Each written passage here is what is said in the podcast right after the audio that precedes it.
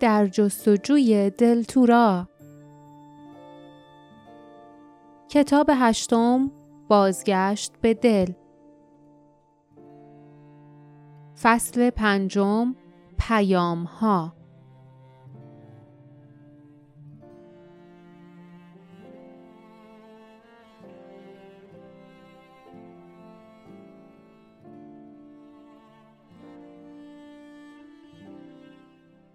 دلیجان در جاده ناهموار بالا و پایین می‌رفت. داخل آن تاریک و خفه بود. لیف، باردا و جاسمین ساعتها آنجا نشستند و به صدای جیرینگ جیرینگ افسارها، تلق تلق چرخها و نیز صدای دو نفر که آواز میخواندند گوش دادند. به دنبال اول میگردم، میگردم و میگردم. ای اول لرزان، من از تو نمیترسم. آنها به این نتیجه رسیده بودند که اگر همه اعضای گروه سفرشان را با هم آغاز کنند خیلی جلب توجه می کنند. قرار شد که داین، دوم، فاردیپ و زیان از راه خشکی بروند. دوم گفته بود در صورت لزوم استیون و نوتس بهتر می‌تونن از شما دفاع کنند. لیف مطمئن بود که این حرف حقیقت داشت. هنوز هم وقتی به آواز آن دو برادر عجیب فکر می‌کرد که روی صندلی راننده جلوی دلیجان نشسته بودند پوستش مورمور می‌شد. باردا که سربازی تعلیم دیده بود از فرصت استفاده کرده و خوابیده بود. او به توده قالیچه تکیه داده بود و با چنان آرامشی چرت می‌زد که انگار در رخت خواب گرم و نرمی خوابیده بود. اما جاسمین قوز کرده بود. فیلی هم زیر ژاکت جاسمین خواب بود. همین که دوباره صدای آواز آن دو برادر بالا گرفت جاسمین چهره در هم کشید و غرغر کرد. خیلی خوبه که آدم سر حال و شاد باشه اما مجبورن این آواز بی سر و و مدام بخونن؟ لیف به موافقت آه کشید و متوجه شد که برخلاف میلش دارد اشعار احمقانه آن آواز را دنبال می کند. وقت استراحت و هواخوری آی اول آی اول. جاده پر درخت و هوای خوبیه. اصلا نمی بینم اول. لیف با چشمان گرد شده شق و رق نشست. ناگهان متوجه شده بود که آواز اصلا هم بی سر و ته نیست. در تمام این مدت استیون برایشان پیغام میفرستاد. لیف با خوشحالی گفت به زودی میریم بیرون و پاهامون رو دراز می‌کنیم. جاده پر از درخت و هیچ اثری از اول یا آقبابا نیست. جاسمین با چهره گرفته تر از قبل به لیف خیره شد. معلوم بود که فکر می‌کرد لیف عقلش را از دست داده است. بسیار دور از آنجا پیرزنی که چهره‌ای سرخ و چروکیده همچون سیب پلاسیده داشت روی آب زلالی خم شده بود. دور سرش ابر سیاهی از زنبور بود. آن زن به چیزی گوش می‌داد. ماهی های نقره‌ای بزرگ آن پایین در آب این طرف و آن طرف می رفتند. حباب هایی که از دهانشان بیرون می آمد شکل های عجیبی روی سطح آب درست می کرد. پس از مدتی آن زن راست شد و برگشت و شالش را روی شانه هایش مرتب کرد. زنبورها جلوی او در هوا می چرخیدند. شکل هایی که آنها در هوا درست می کردند شبیه شکل حباب های روی سطح آب بود. آن زن به زنبورها گفت خب مثل اینکه درستون خوب یاد گرفتین. خواهرای زنبورتون توی جنوب این درس رو به ماهی یاد دادن. ماهی هم به شما. حالا دیگه برید. و زنبورها همچون تیری سیاه وزوز کنان رفتند و پیام را با خود بردند. جینکس از قرارگاه غربی گروه مقاومت بیرون آمد و در باد سرد لرزید. آسمان صاف بود فقط دستهی پرنده سیاه همچون نقطه های تیره در آسمان آبی بودند.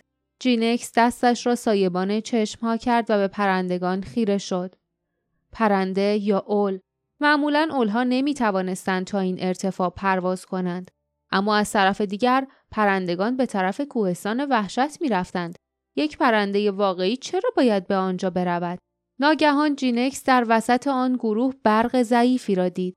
انگار خورشید به شیء فلزی روشنی خورده بود اما به چه منظوری یک اولیا یک پرنده چنین چیزی را با خود می برد؟ جینکس فکر کرد خطای چشمه حتما خستم و خمیازه کشان توی قار برگشت.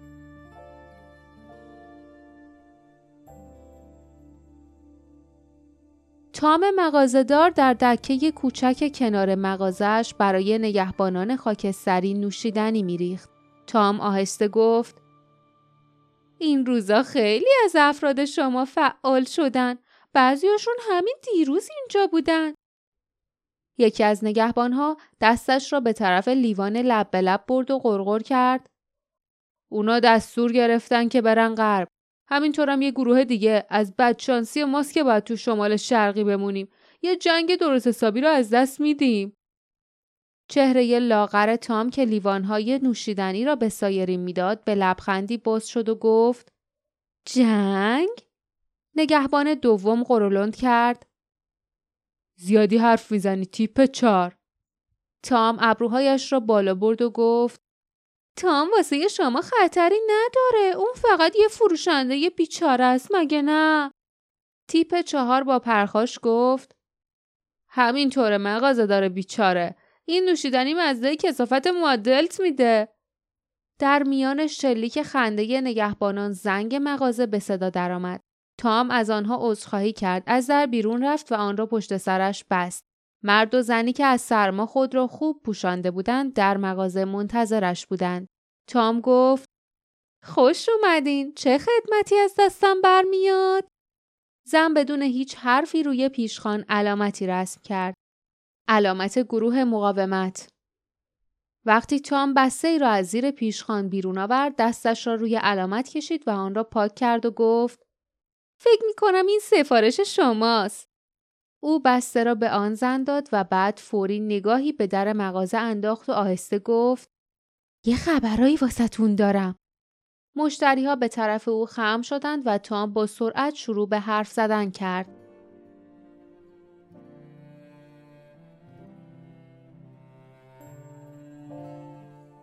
بالای کوهستان وحشت گلاتون با دیدن دسته ای پرنده سیاه که نزدیک می شدن تیری در کمان گذاشت. کوتوله ها هنوز هم بطری های شیشه‌ای پر شده را پای کوه میگذاشتند تا نگهبانان خاکستری آنها را به سرزمین سایه ها ببرند. حالا دیگر مایه داخل بطری ها به جای زهر مرگبار مخلوطی از آب و شیره درخت بولانگ بود و تنها در صورت این حقیقت بر نگهبانان آشکار می‌شد که آنها از تاولهای تهیه شده از این مایه استفاده می کردند. شاید بالاخره آن زمان رسیده بود. شاید حضور پرندگان سیاه اولین علامتی بود که نشان می‌داد ارباب سایه ها متوجه خیانت کتوله های وحشت شده بود. گلاتون با چهره گرفته فکر کرد اگه اینطوری باشه ما آماده ایم. صدای خشخشی از پشت سرش شنید و برگشت. اما فقط پرین آنجا بود. کوچکترین کینها پرین نفس زنان گفت پرنده ها پرنده های سیاه. گلاتون قرولند کرد. دیدمشون. در آن لحظه پرندگان دور زدند و نزدیکتر شدند. گلاتون زه کمان را کشیده و آماده بود. بعد یکی از پرندگان از سایرین جدا شد و به طرف او شیرجه زد. چیزی به منقارش بود که زیر نور خورشید به طلایی می‌زد. و گلاتون حتی قبل از آنکه پرنده فرود آید فریاد کشید. فریاد کشید که علامت رسیده است.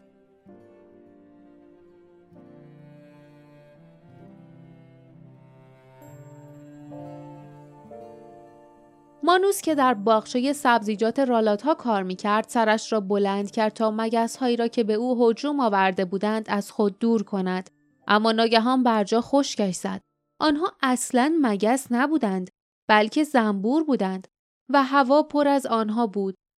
مانوس در حالی که پشت دردناکش را میمالید به آنها نگاه کرد و چهرهش در هم رفت. زنبورها کار عجیبی می کردند. آنها دور گلها پرواز نمی کردند. بلکه در آسمان وزوز می کردند.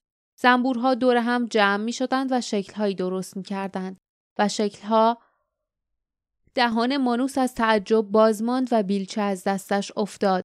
با انگشت بلند آبی خاکستریش شکلهایی را که زنبورهای سیاه در آسمان آبی درست می کردند روی خاک رسم کرد.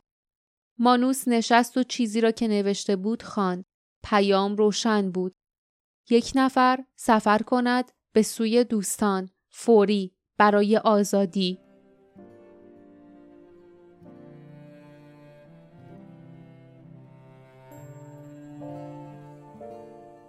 چند روز گذشت. برای لیف، باردا و جاسمین که در پشت دلیجان تنگ و تاریک نشسته بودند، روزها به کندی میگذشت. از آوازهایی که استیون می‌خواند میفهمیدند که آق بابا از بالای سرشان گذشته بود و اولهایی به شکلهای مختلف هنگام عبور دلیجان به آن خیره نگاه کرده بودند. اما دلیجان برای آق بابا و اولها منظره آشنایی بود و آنها به آن توجهی نمی کردند. به آنها دستور داده شده بود که مراقب باشند اما نه مراقب دلیجان.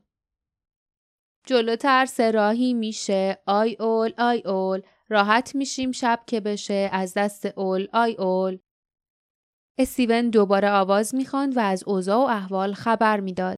چند دقیقه بعد دلیجان توقف کرد. درهای عقبی باز شد و همسفران با زحمت از دلیجان بیرون آمدند. تازه غروب شده بود.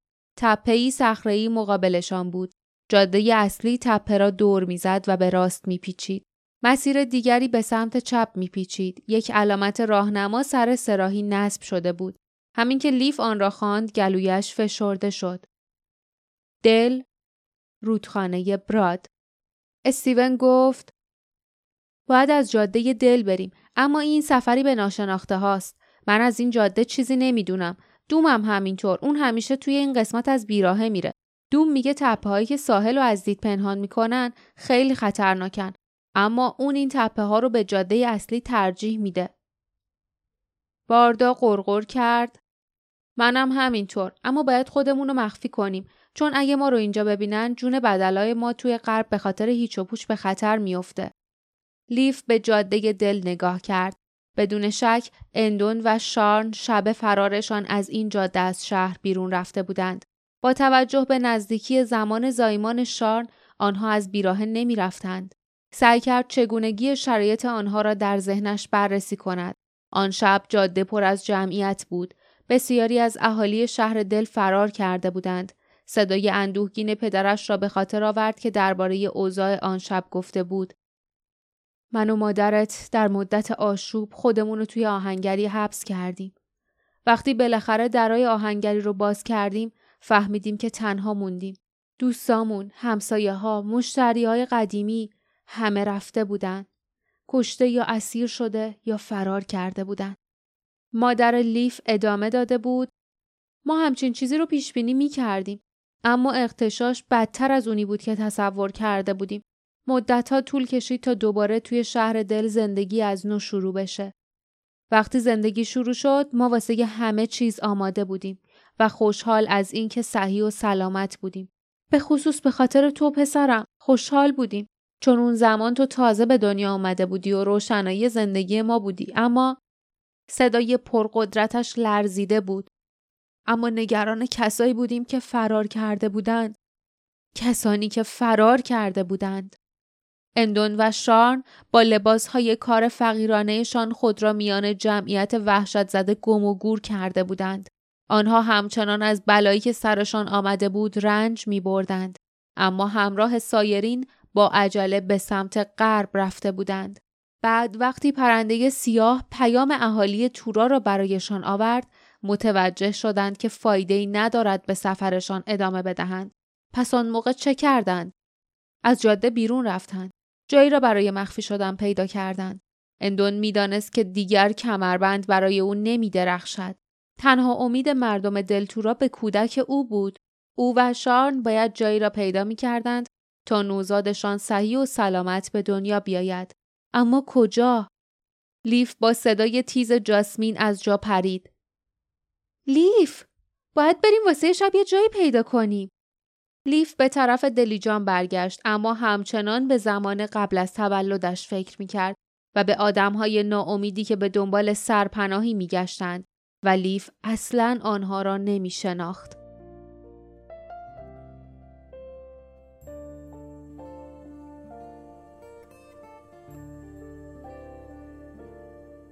پایان فصل پنجم